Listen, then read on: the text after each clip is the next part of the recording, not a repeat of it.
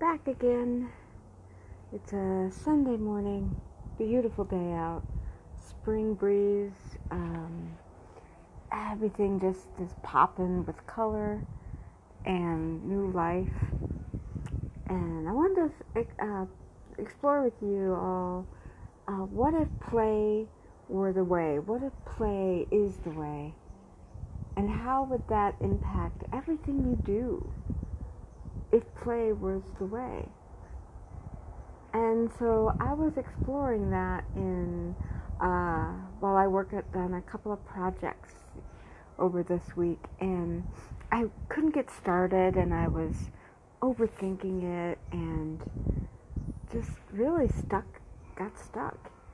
And I was fortunate to read uh, a post someone I really admire uh, posted about play. And just go have a ball. And I thought, oh my God, what if I just had a ball with this? What if I just played with what I was doing? And I have to tell you, it got me going.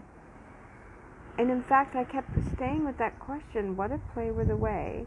And before I knew it, I was having fun going to the coffee shop, bringing my laptop. And I, I the whole time I was writing and wanted to self Um, check myself, and oh my gosh, I said, what if play were the way? And you know what? I landed on exactly what I needed to give life to this project, and more to come. So what if play were the way today? How would today and all your things that you're going to do or not do be impacted? How would it feel if play were the way? All right, play on.